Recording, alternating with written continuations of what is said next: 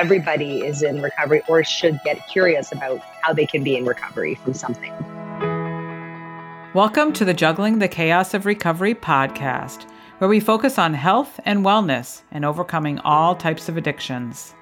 You're in the right place if you're a mom, dad, sibling, or caregiver who has a loved one who is or was struggling with an eating disorder or any other kind of addiction. In a time where everything seems heavy, I'm here to bring you a very real, yet lighthearted take on what the heck we're all supposed to do with our lives while we care for our loved ones who are struggling. One thing holds true throughout it all you can't juggle the chaos without smiling, at least a little bit. Well, welcome to another episode of the podcast. Uh, so glad you have come back to uh, listen to another awesome episode and appreciate your support. I have a wonderful guest here today that I'm excited to uh, bring to you. And I think just such not that all my podcasts aren't relevant to today, but really a lot of the things that Michelle and I are going to talk about, I think, are so relevant to today because of what's happened the last couple of years. And I think that you can um, all, many of you can relate to this. Um, Michelle Hillier is the founder of Breath and Fire, which is a wonderful wellness program that really looks at um, the things that are holding us back and just ways that we can truly be who we want to be. So, um, Michelle, thank you for joining me today in the midst of your uh, little bit of a vacation. And um, I appreciate you coming with me today. And uh, yeah, I'm excited for us to chat. I am too. Yeah, thanks for having me today. I'm really excited to share and see what what we can come up with today together. It's great. Yeah, absolutely. Yeah, and um again, I always start my podcast, if it's appropriate, just with kind of telling the story of how you got to where you're at today. And, um, you know, as we talked a little bit before, just that idea that life was going on for you. And um, as many, you know, as it does for many of us, and we kind of get caught into work and mom and family and life, and we kind of perhaps forget a little bit about ourselves or kind of lose ourselves or we start doing things or having behaviors that are just um, kind of numbing out those feelings of stress or life or things like that. And then this wonderful pandemic that hit um, kind of accelerated or accentuated a lot of those things too. So I'd love for you to just talk again about that, a bit of your story coming up to where you're at today that kind of led you to um, kind of a bit of a breaking point. Mm-hmm. Just your story as that um, and again, as I always say, share what you feel comfortable with, what you feel is most um, appropriate for us today. But I'd love to have you start there. My pleasure. yeah, this, I mean, I, I think when I think about my story, it's like, do I start when I was born? Do I start when I, it's, it's a tough one to like get your, my head around, but I'll do my best to concisely sort of share where I got to, you know, before we got hit with COVID, the pandemic, and then where I'm at now, two years later. So I guess I'll start with where how I feel now. I finally feel like I like my authentic self again, and I haven't felt like this probably since I was 24 years old. And I say that number specifically because I take myself back to a moment where I was working as a dancer on a cruise ship for one year, traveling the Caribbean, and I had no husband and no kids and no mortgage and really no responsibilities. And I, I, had this like anything is possible feeling in my life.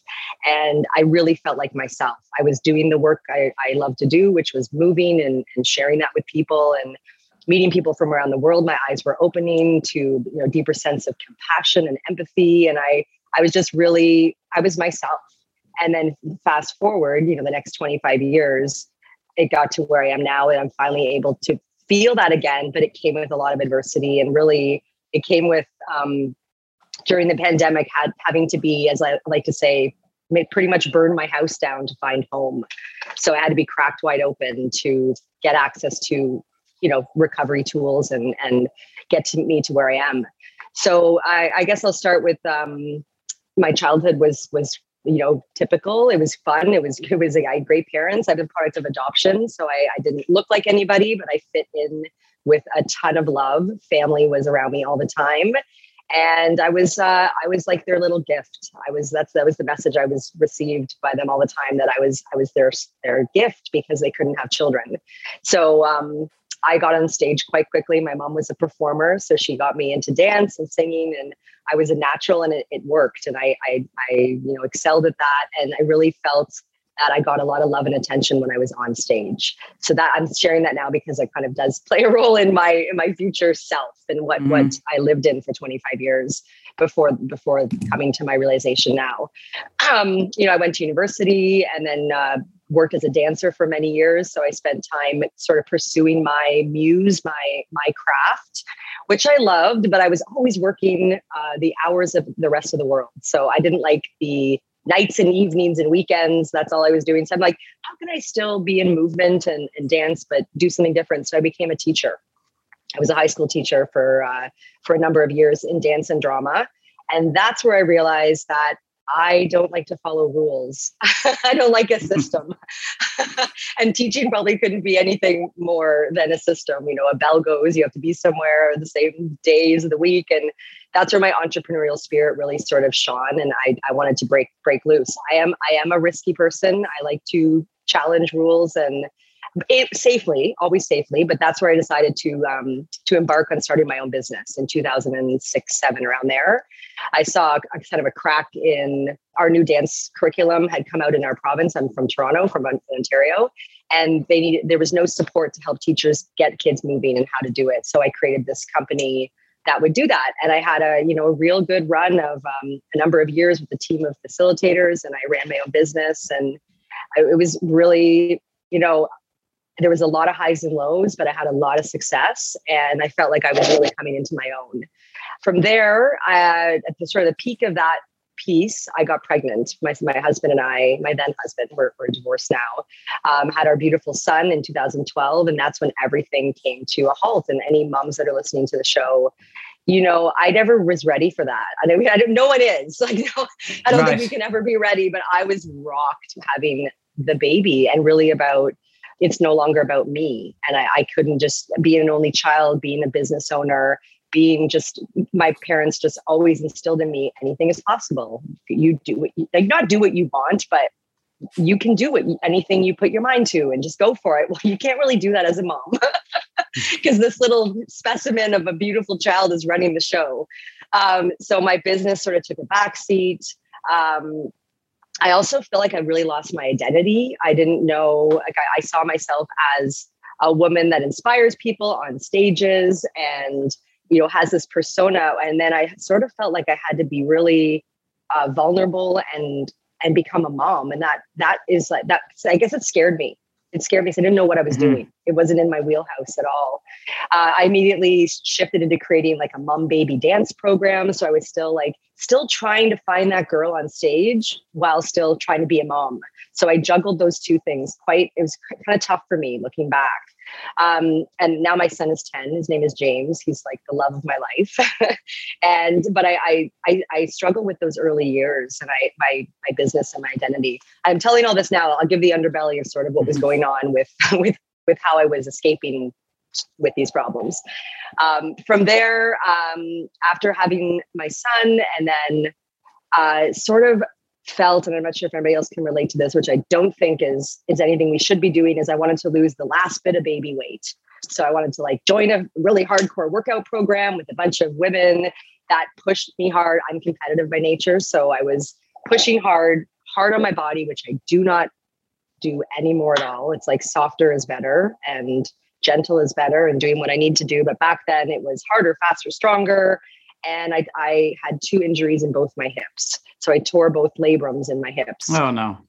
yeah, it was it was brutal. And what I didn't uh, know we had hockey I, we had hockey players and one of them almost right? we thought we had they had a torn labrum in their shoulder. So I can understand oh, that so and I the pain and both. yeah. And I think my hips were a bit wonky from childbirth as well. What I didn't know is I was born with undiagnosed hip dysplasia. So I and I don't know if it was a product of me being adopted and not being um, assessed properly as a baby. I should have had surgeries as a very wee infant. So mm. here I am with two torn labrums. Arthritis kicks into both hips. And I call my birth mother because we have re- reunited. That could be a whole other podcast interview. I have an adoption reunion story. I called her and I said, Does arthritis run in our family? I'm like, I'm only in my 40s here. She's like, Oh man, it does. My aunt and my cousin uh, both have it, women in their 40s. Anyways, fast forward, I saw a surgeon, and within one year, I had double hip replacement. So I had mm. two titanium hips. That was a journey that I again, though, it was, t- it was tough looking at what I went through, the, the pain pre-surgery, the surgery, the post-surgery. But I was like, I'm a champ. I'm a, I, I can't, I can't show that I'm in pain. I got this. That was my, my, my mantra. I'm a star. I got this. Can't mm. let people in. So I finally healed from the surgeries. I'm now getting a lot of work on in the corporate space. So I'm speaking at, a, at uh, conventions. I have a, a, whole year of travel booked in 2020. So my career mm. is taking off. I'm finally pain free, and we get the pandemic. So March 2020, I from there, I swear, Moira, there was like an, an email every day or two canceling the event, pivoting to online, postponing to 2021, 22, 23, whatever they were going to be. And it was devastating because I was uh, my work. But what I realized now in recovery, my work was for sure an escape mm-hmm. uh, for me. For me, from like the life of motherhood, and my own mother was diagnosed with dementia in during the pandemic as well. Some cracks in my marriage that were not sort of investigated and not dealt with because I was always off escaping to my work, which I loved. Mm-hmm. Um, and then to share now, that was my one escape. My second escape always was alcohol. So I was a big, a big party girl. And it started when I was a teenager. You know, I was always one to find the party. I was always one to be the last one, having the last drink. And it was totally felt acceptable. I was in crowds that drank. I found people that drank like me. I grew up in a smaller sort of town where bush parties were where it started. It just, it, alcohol was acceptable. And I think you can agree it is. Like mm-hmm. it's normalized. Right. It's it, even like the mummies in the park wine groups were like, I was wow, going to say, found, yeah, I found my people. I know. I mean, that's what the, that's yeah. They the moms. It's all like glamorized and like there's T-shirts totally. that say, t-shirts, you know, mommy yeah. needs a cocktail or this is mommy's totally. I think fault, my son, you know, whatever, you know. I think my son had a, had a onesie that said, "My mommy's a wino" or something. Like we thought it was yeah. funny. Oh my goodness! So yeah, I was always, ju- and then you know, I was so I'm a very social person. I was. I like my solitude a lot more now. I'm not as social. I think alcohol helped that. I'll, i can share a bit about that too. And um, I think when COVID hit, I couldn't escape to work, but I could escape and lean in hard to my second escape, which was alcohol. And mm. you know that culture when COVID hit too. Oh, stock up on the wine. Get your box of booze. We don't know if it's going to close. And like in in Canada, our essential services our liquor stores were open. I know. So that's also normalized. Hey, you know, we're going to keep the hospitals open and the, everything and the liquor stores. so I was like, this, I got this made. Everyone's staying home and drinking. This is perfect. So again, it was sort of normalized in the beginning of the pandemic. Mm-hmm. And then it wasn't fun anymore. Then it became, you know, my husband and I at that time that we realized together we're drinking too much. Let's stop around July. Well, I didn't want to stop. I didn't know I didn't I didn't know how to stop. I didn't know I didn't want to because it was my escape. And then if I can look back at the last, you know, 20 years, it was always my escape. It was always the thing I did to take the quote edge off or to celebrate or to reward myself. It had all these um, roles in my life, mostly though um, with people. So it was a social, it became a so, it was always a social thing. Booze with, with people equaled a good time, equaled me escaping from the reality of my life at home and during the pandemic, it became an alone thing because I was, we were alone, we were isolated. Mm-hmm.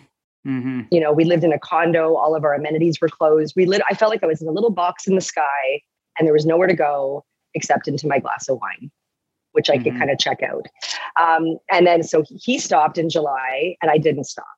I, that's when, and that's when like, when I hear active addiction and, and what that cycle's like, I can really relate to I had four months where I was in that active addiction cycle where I was, it was on my mind. I wanted it more than ever. I didn't know how to get it unless I lied or, or, you know, snuck, hiding, sneaking, all these things you read about.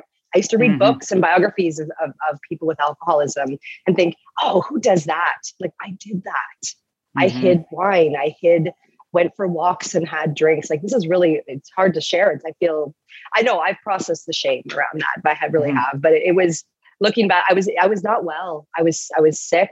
I was not, I was not myself. I was, I feel for her. Thank you for being vulnerable and all of that. But I also don't think that that's that's why I wanted you to share that because I don't think that's so unusual. There are so many that are escaping to something, you know, escaping to, mm-hmm. you said, their job, or they're just, and they're not maybe even thinking about it. Hey, I'm just going to go for a walk with my girlfriend. Let's just have a glass of wine when we do that, or have a drink. It's not a big deal. But then sometimes it's not a big deal. And sometimes it really is. It, you know, when you stop to think about it. And I, even that whole work thing, like I love my, um, you know, I love my business, my wellness business, who we talked about a little bit before, mm-hmm. but I, you know, not to the same extent, but I can understand that. I mean, I love to, I love to have um, my business. And when I had when our daughter was really deep in her struggle and in and out of and stuff like that. Like I love the fact that I could escape to my business and help other people and help mm-hmm. them set goals and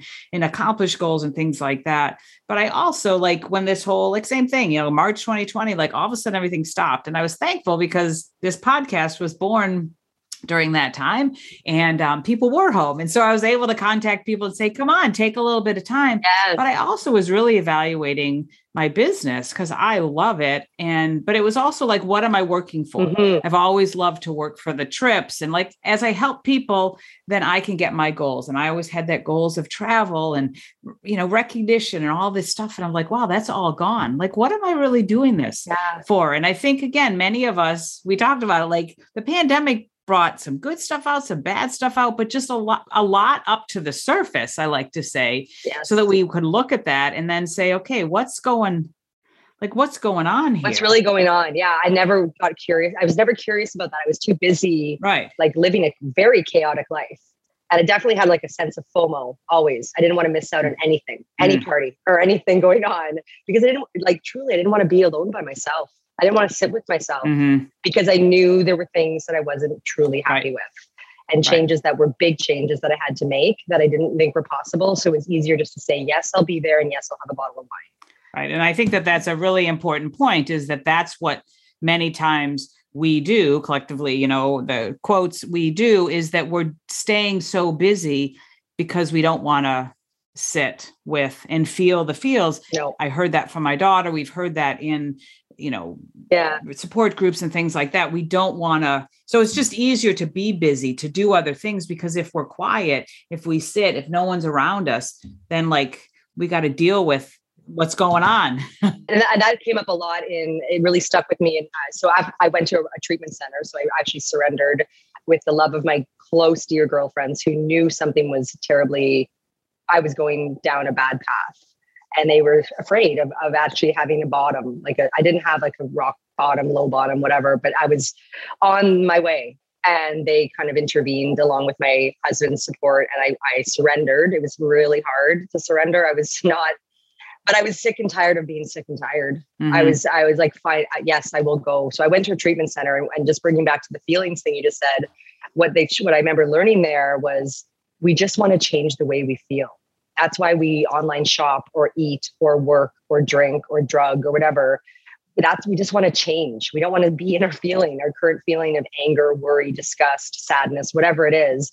And that helps. Just go, take it away. Just take it away mm-hmm. with uh, another purchase or another cookie or another glass of wine. Mm-hmm. So I learned that. So yeah, so I spent 30 days in treatment. And really, that was um, something I never thought in my life I'd ever go to quote rehab. mm-hmm. I like to say treatment. It sounds a little more, a little more glamorous.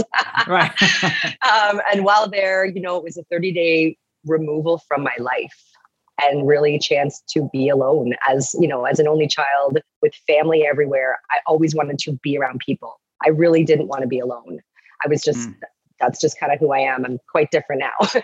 but there I am alone in this beautiful area of Canada called Muskoka at this gorgeous treatment center where we had, it was, it was quite luxurious. And I feel so grateful where I got to be alone and actually work on myself and have a month of discovery and be away from the substance. Wine and drinks were not available. I mm. needed that. I needed that in my life.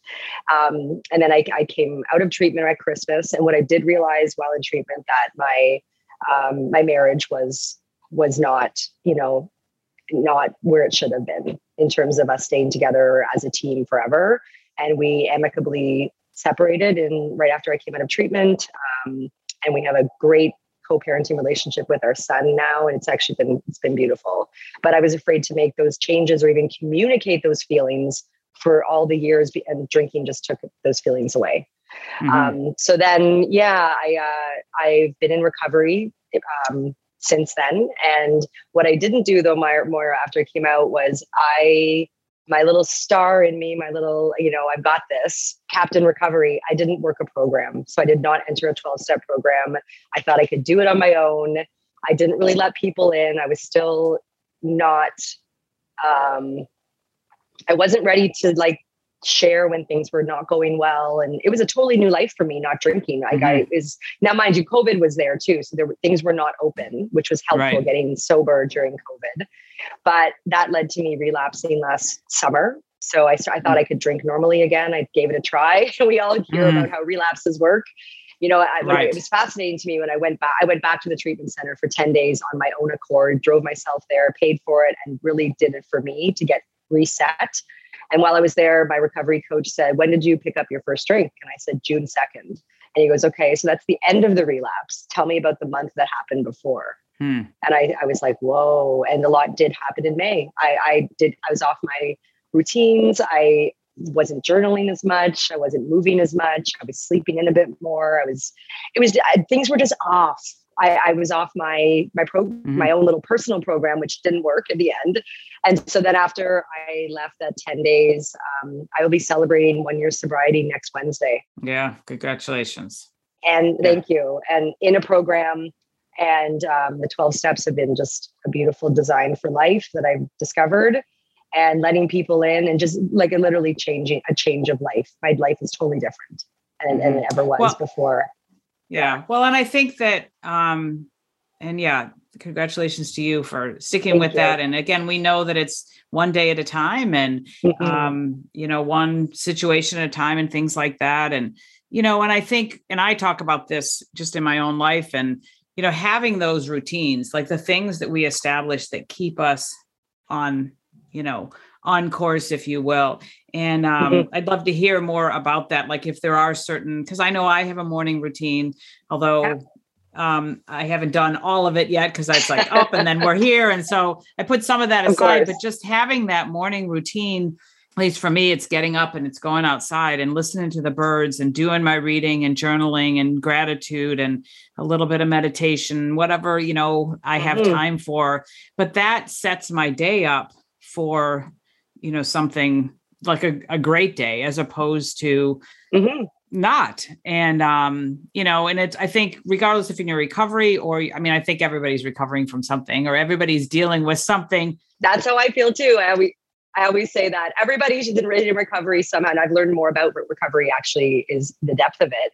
Everybody is in recovery or should get curious about how they can be in recovery from mm-hmm. something. Mm-hmm. Well, yeah. and I also feel like with what you said earlier, like I love the morning routine because it's it is that time to be quiet and with myself and like what am i thinking about and what am i feeling and like just getting okay and real with that and, and setting space for that it's mm-hmm. time for that so that again just to you know as we as i can listen to like what i need or what i'm grateful for then i can take care of myself. And i've learned that taking care of ourselves at the beginning of the day or you know whenever you find time for it got to take care of ourselves first so that we can then show up best for you know whatever we're doing. If it's our job it's for our child for our family for whatever it is.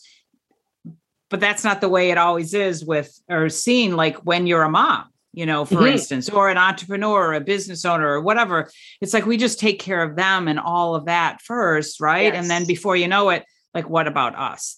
But it's like we've got to take care of ourselves um, first. So what have you found has been the most helpful for you to kind of besides the 12 you know again the 12 step programs are so good as a place to just feel like you're not alone i mean i've done that exactly. for al-anon and you know my own support there and um, talked with many on this podcast about the 12 step programs um, but mm-hmm. what have you found yourself along with that has been helpful yeah that's I, what you said the morning routine all the things you mentioned the journaling the gratitude the meditation all that stuff I, is something i practice and yeah just with the 12 steps too um, I've never been around such non-judgmental people in the rooms, the rooms of you know mm. Alcoholics Anonymous. I just you can say anything and you're supported. Like this is huge for me. It was huge for me and being vulnerable and sharing all the deep shame things. Like, oh yeah, no big deal. And they don't they don't try to story top you. They just go, okay. I and then they share there. It's just okay. Mm-hmm. It, anyway, yeah. that's a side side note. Um, so I think what what I the last eighteen months, even though I did have that relapse piece in there, I do say I'm in recovery for eighteen months because it did the journey did start when I left um, the treatment center. Mm-hmm. So the last 18 months, what I've and this is the this was the birth of Breath and Fire, which is my what what came of it. So I had it, my business running before was mostly movement focused, a little bit of meditation, but it was wellness focused as well. And there I was, you know, on stages talking about wellness while knowing deep in the pit of my gut that I was struggling with alcohol. And that just didn't feel right. It, I, you know, either was maybe a little hungover on stage or waiting to go to the hotel lobby bar at the hotel I was presenting at to have another drink to reward myself for the job I had done. So alcohol was so part of that prior life. Um, so breath and fire, what it it was birthed out of my routines because when I think of breath, it's the calming, the grounding, the pieces for me like meditation, nature, um, resting. I never rested before. I, I I napped when I was you know probably hungover and wanted needed a nap to get on with the day. but I never rested. This power of just resting and like you don't have to close your eyes or not, but just rest. Movement for me can be the breath piece as well, but that's the calming stuff, the journaling, the things that bring me in and ground me. And then the fire is when I know I need people and socialization and hobbies and activities and moving my body and getting on a phone call like that's the fire so what i was finding in, in recovery what i find is that throughout my day, it's a routine of breath and fire and being really aware, consciously aware of when I need either.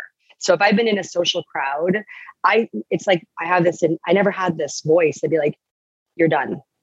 You're done. Go home, be quiet, be by yourself, go for a walk along the water, sit and rest, meditate, listen to your favorite song, have the breath moment.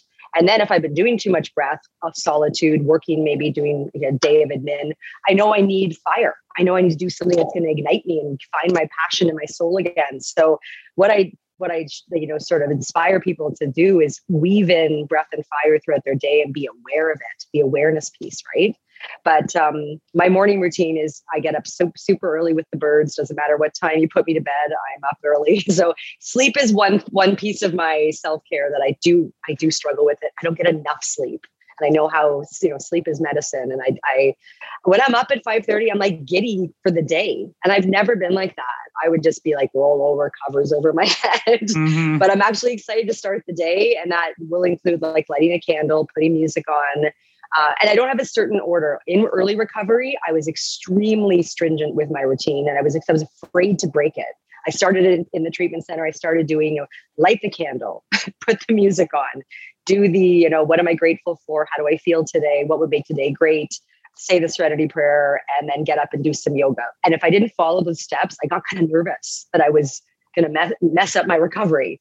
I'm much more lax with that now. So if I don't feel like doing a 20 minute meditation at 6 a.m. and I, I just know I'm going to do it at some point in the day, I have a different trust in myself that if. I don't mm-hmm. feel like doing a, uh, my, my movement flow, which includes some, you know, dancing around, uh, some strengthening, some stretching, some yoga. I'm a yoga teacher and you know, dance professional teacher for uh, decades. So I make my own flow up, which I just call breath and fire and mm-hmm. I do that. But if I don't feel like doing it at, at 7 a.m., I'm okay. I'll do it like on the beach later today. But I know I'm going to do it. And that has evolved with, with just trusting myself. But the morning piece, the quiet time, the me time, especially when I have my son, because we share him 50 50, the mornings I have him, I know I have two hours to myself in the morning. And when, and it's amazing, Moira, like he even feels it. So when he comes out in the morning, there's a nice ambiance there's music playing, mommy's journaling, or just sitting there, you know, doing something, reading. And he's calmer. Good morning, as opposed to me. Get up, get late. You're gonna be late. I'm making your lunch. Get your dress. Like that is chaos. We don't want that for our children mm-hmm. to start their day that way. So I feel like he's feeling it too. And mm-hmm. mom is in a, a different place in the morning. And then I'm ready for my day. Yeah. yeah. Well, and a great example to him that, you know, he's seeing that and I feel like we're very, very similar because I, you know, feel like I'm, yeah, I love to be around people for sure. And I'm much more of an extrovert than my husband and all of that. And I love that.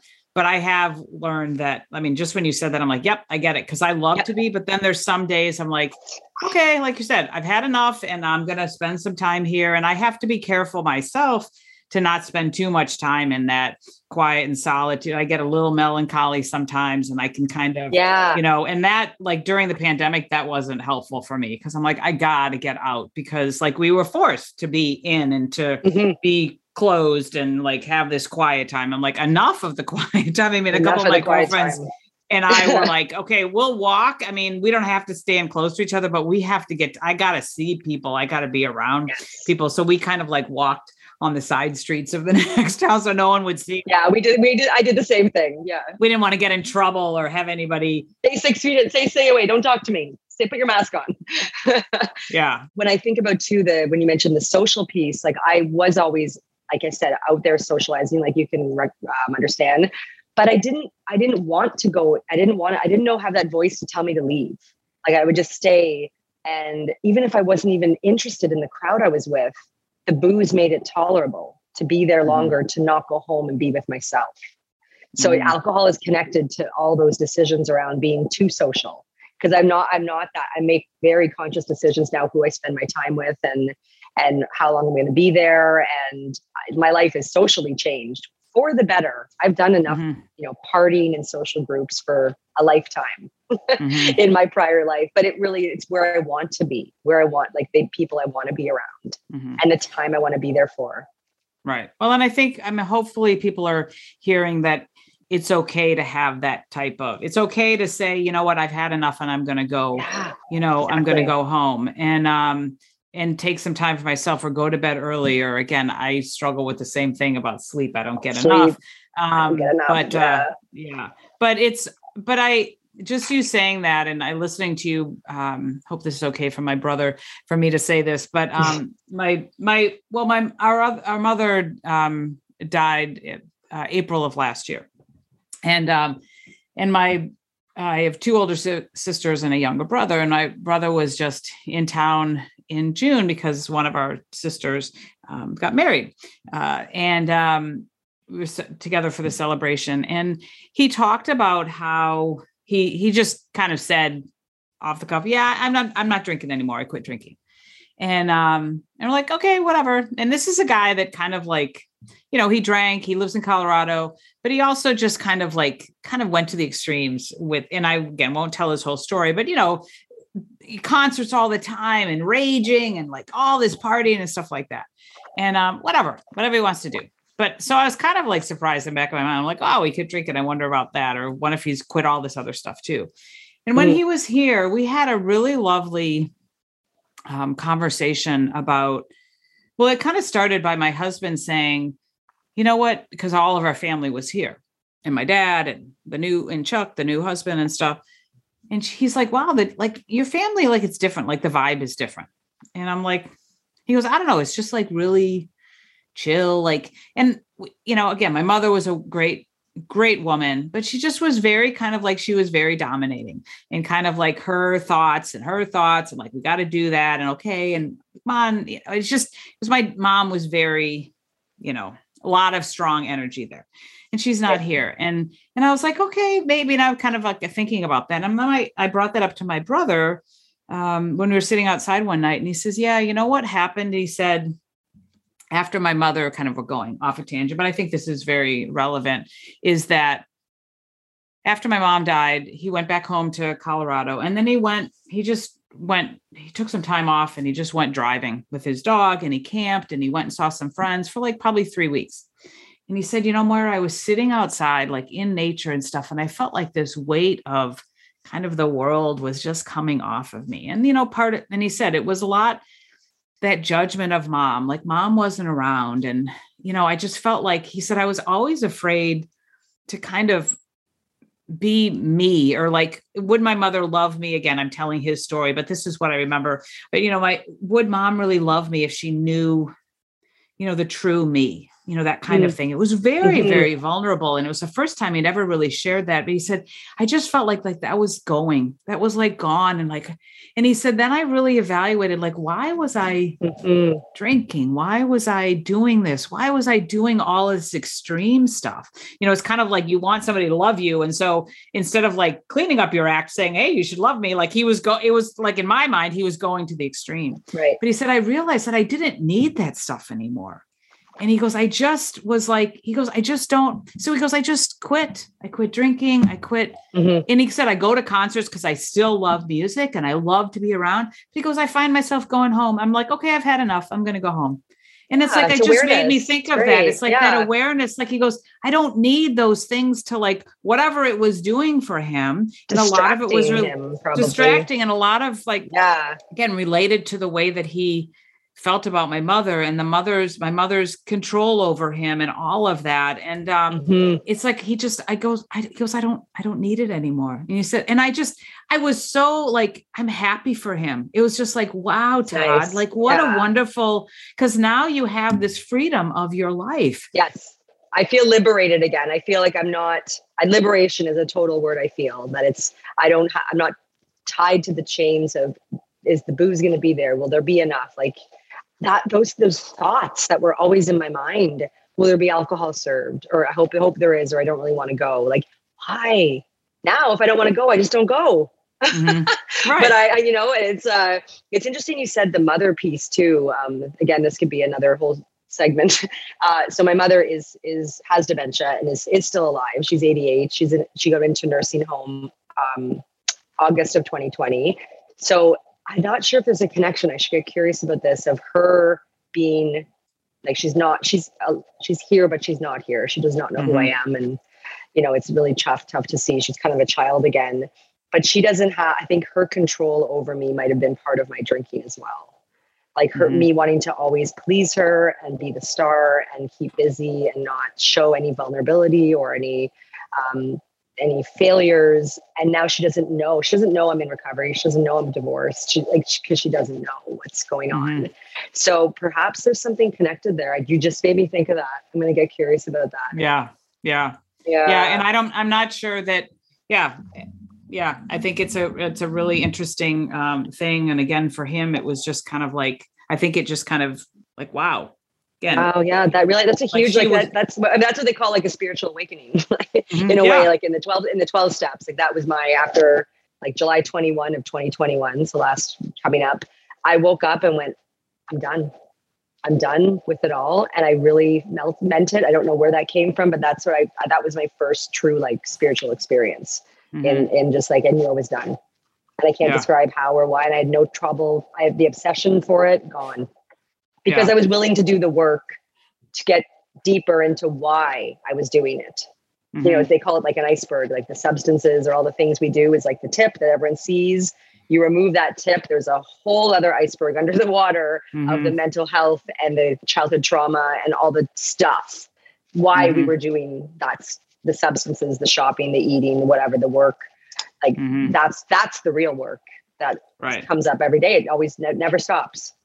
Right. Yeah. Right. Well, and yeah, I mean, and I'll just leave it at that. Like, for people that are listening, like, listen to those little spiritual things. Like, again, my brother being out there going, like, wow, this mm-hmm. is like, again, being quiet enough and, and, and slow down enough to sometimes, you know, just hear that or like that's coming, waking up that day. And I tell the story um, to, um, again, it, it's again, a conversation for another time, but a couple, uh, but, uh, but a few years ago, um, I had two instances about 30 days apart from each other where, um, and I wasn't really into this whole spirituality and like intuition and all that kind of stuff. With my daughter, I visited a little shop that we were, you know, kind of a spiritual shop, and a little Indian couple owned it, and getting some mala beads and incense and all that kind of stuff. And she did a, she did an, she read our astrological charts and which I knew mm. nothing about. I'm like, whatever. And so I listened to her talk about my daughter, and I was like, wow, or like read her chart. And I was like, okay, I'll do that. So she read my chart. And again, long story, but one of it, uh, she told me that I should go see my mother and spend some time with my mother. And uh, she lived in the next town over. So I'm like, okay. And she was not bad. Just go be of service to your mom, be with your mother.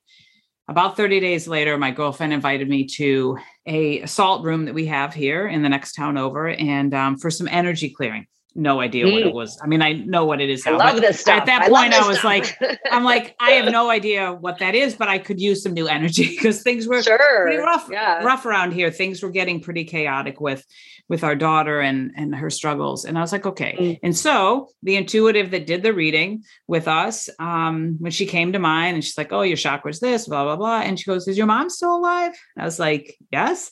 She goes, You just need to go see your mom. You need to go visit your mom. And I was like, I mean, within 30 days of each other. And um, and I did some, uh, I got back in touch with this intuitive and I spent some time with her. I did some coaching with her, and she brought up often, like, have you seen your mother? I'm like, I don't really have that relationship with her. Like, she's a good mom, you know, but I wasn't that. I mean, I'm close to her, but still that guarded because she's so mm-hmm. judgmental and all this history and stuff. But, but I did keep that in mind for the next several years because she said i said is she going to die? And she said and it just reminded me and i brought this up because of what you said about your mother. She said she's going to be around but she's really not going to be in the same state. And so you just need to go be with her and and and sure enough she you know struggled with some diagnosis and finally um, she was par- diagnosed with parkinson's and a little bit of you know dementia and stuff like that but mostly the parkinson's. And she wasn't from then on she really wasn't who she used to be. And she just mm-hmm. you know started to decline and needed more help. And and i just kept that in mind that when i was with her i just was like okay mom what can i do for you? What can i do for you mom? And that was a different feeling yeah. relationship. And and i just just started to forgive all of that stuff in the past so that I could just kind of let that go. And it really helped it end well with my mother, you know, Excellent. and just that, you know, and again, not, you know, in a similar way that like it just, I'm like, it doesn't matter. I don't want to be like burdened down with all of that. Well, remember when mom did this? Remember when mom did this? And it's like that burden of like, all of that stuff. Mm-hmm. And I just was slowly over the next probably four years able to kind of just get rid of clear that. It. Yeah, that's and nice. clear it yeah. and be with Before. my mother to the point that there was one time, I mean, it's a simple thing, but I'll never forget. She asked me to cut her toenails. Like I was sitting there, like clipping her toenails, like crying, going, she's never really, I've never been this in this service role with my mother because mm-hmm. my mom took care of everything. Of course. Yeah. You know, and when you so, say the word servant, I like how you actually you said go, go be with your mom, be of service to her. That really resonates with me. I like that word service. Yeah, yeah. yeah to, I bring that up to just for you know for whatever you can hear from that, whoever is listening, but also that like those spiritual things that come, you know, yes. those times that again, it comes when we slow down, when we are quiet, when we're out in nature, we can hear those things or get those ideas or whatever. Because I did, even though I wasn't really in touch with that intuitive after you know a couple of years i haven't really seen her but i texted her when my mom was home in hospice and i said thank you I said thank mm-hmm. you for mm-hmm. giving me that because you gave me a gift and so did that little indian lady in that shop in colorado she gave me a gift of like go be with your mother because she's not going to be beautiful. here for long yeah. you know and we can get rid of that stuff you know it, again, I think the message is get rid of that stuff, forgive them, forgive ourselves so mm-hmm. that we can, you know, so things can end well, but also so that we can really be our authentic, you know, our, authentic yeah, exactly. selves. Authentic selves. And that, that's what the true message of my recovery is that authenticity is like, I'm, I'm, I'm that girl again at mm-hmm. 24 on the cruise ship. I'm old, older, obviously older yeah. body and wiser. I'm full of way more wisdom and experiences under my under my past, but I I do have that anything is possible once again in life, which is I never it's like you want to call it a midlife crisis. No, it's a midlife um, realization. Mm-hmm. And that, yeah, and, it's and almost an like, awakening. it's know? an way. It is an way. It is truly an awakening, and we're not too old, and it's never too late to make these right. changes. You can be. I've met people in recovery that are you know seventy getting sober, and it's not too late. Mm-hmm. You know, there's right. it's just time, it, but it, has been a profound change in my entire life. Yeah. Mm-hmm. Yeah, I think it's great. I know there's a reason why we why uh yeah. we got together because again, I love Absolutely. this story and then we have a lot of similarities with this and again, I hope that others can hear that you know, there is that that chance and that possibility again of getting rid of those things that just don't serve us that we, so we can really be okay with our authentic selves because sure. i same to Yeah. say the same things like life is worth living it's never too late to start taking care of yourselves or just being who you, god created us to be you know, Exactly. And, it does come with awareness. good. That is step one. That is step one is being aware and getting looking at different areas. I think in my homecoming program, I have the three week program. I have the first week is awareness, then acceptance, then action. And it's just small little things that, oh, I never thought about. Like, am I really happy where I live? Can I make a change? Or my or my, you know, relationship with my siblings? Or they're just small things that it's just complete awareness, but we don't take the time to do it Mhm. unless you are an avid, you know, journaler or reflector. But a lot of most of us aren't. Mhm. So Yeah. that's, that's what I challenge people to sort of do. yeah and where can they find you um Yeah, for And if they sure. wanna- Uh, so um, uh, website is breathandfire.com. And you can be anywhere, you know, in the world to do my three week program. It is virtual. We do it on Zoom. I, I even though I was like, oh, COVID, Zoom, it now has had me reach people from all across, you know, North America can be in the program. And um, so breathandfire.com or on Instagram, Michelle underscore breath and fire. And yeah, it's, time to, you know, yeah, I like to say your inner flame has not gone out because that's what Mhm. I felt like I, I was either on a pilot light, especially during COVID, or for 25 years, I was a blazing inferno. So now Mhm. I've found that controlled blaze, and we all have that flame inside of us. And some people, it's on a pilot light and it's not out, and I can help you find it, at least find the spark a little bit. yeah yeah well i think that's a great way to unless you have any final words i think that's a great No, that's a great um, way to end. Yeah, I feel like we have a lot end. more. To, I feel like we have more to talk about, though. Yeah. This might we might be Right. a part two in my in our future. I think so. Yeah. But thank you, Michelle. Again, I'm My just pleasure. thankful for the universe for bringing us together. Because again, I think this is great message. There's wonderful messages on my podcast, but this again, so appropriate for this time where, again, the pandemic has uh, brought forth a lot of, of interesting things Absolutely. for many of us. So um, I appreciate you sharing this. And um, again, some great messages. And to all my listeners, again, continue to share these podcasts. And um, if you want to reach out to Michelle, again, find her where she is so that she can help you. I love that kind of, we don't have to live on a pilot light, right? We can uh, know when to turn the flame up and to really That's pull right. it down to, I think it's really wonderful. So again, thanks for being here, Michelle. Thanks everybody for listening. Thank you. Catch you next time on the podcast. Take care. Thanks for listening. If you like this podcast, head over to iTunes and leave me a five star review. Share it with others and make sure you hit the subscribe button so you don't miss a thing. I've got a tribe over on Facebook, so head over there and search for Juggling the Chaos of Recovery Podcast Tribe. And do you know somebody who has a story? A story to share? A story of recovery and hope? Please let me know, as I'd love to feature them as a guest on one of these next upcoming podcasts. And perhaps you're looking for a community of like minded, collaborative, and supportive people who cheer each other on as we strive to improve our lives. If that sounds like something you've been looking for, schedule some time with me. You'll find the links in the show notes. Let's talk, and let me help you find your way. And I'm here to tell you that you're worth it.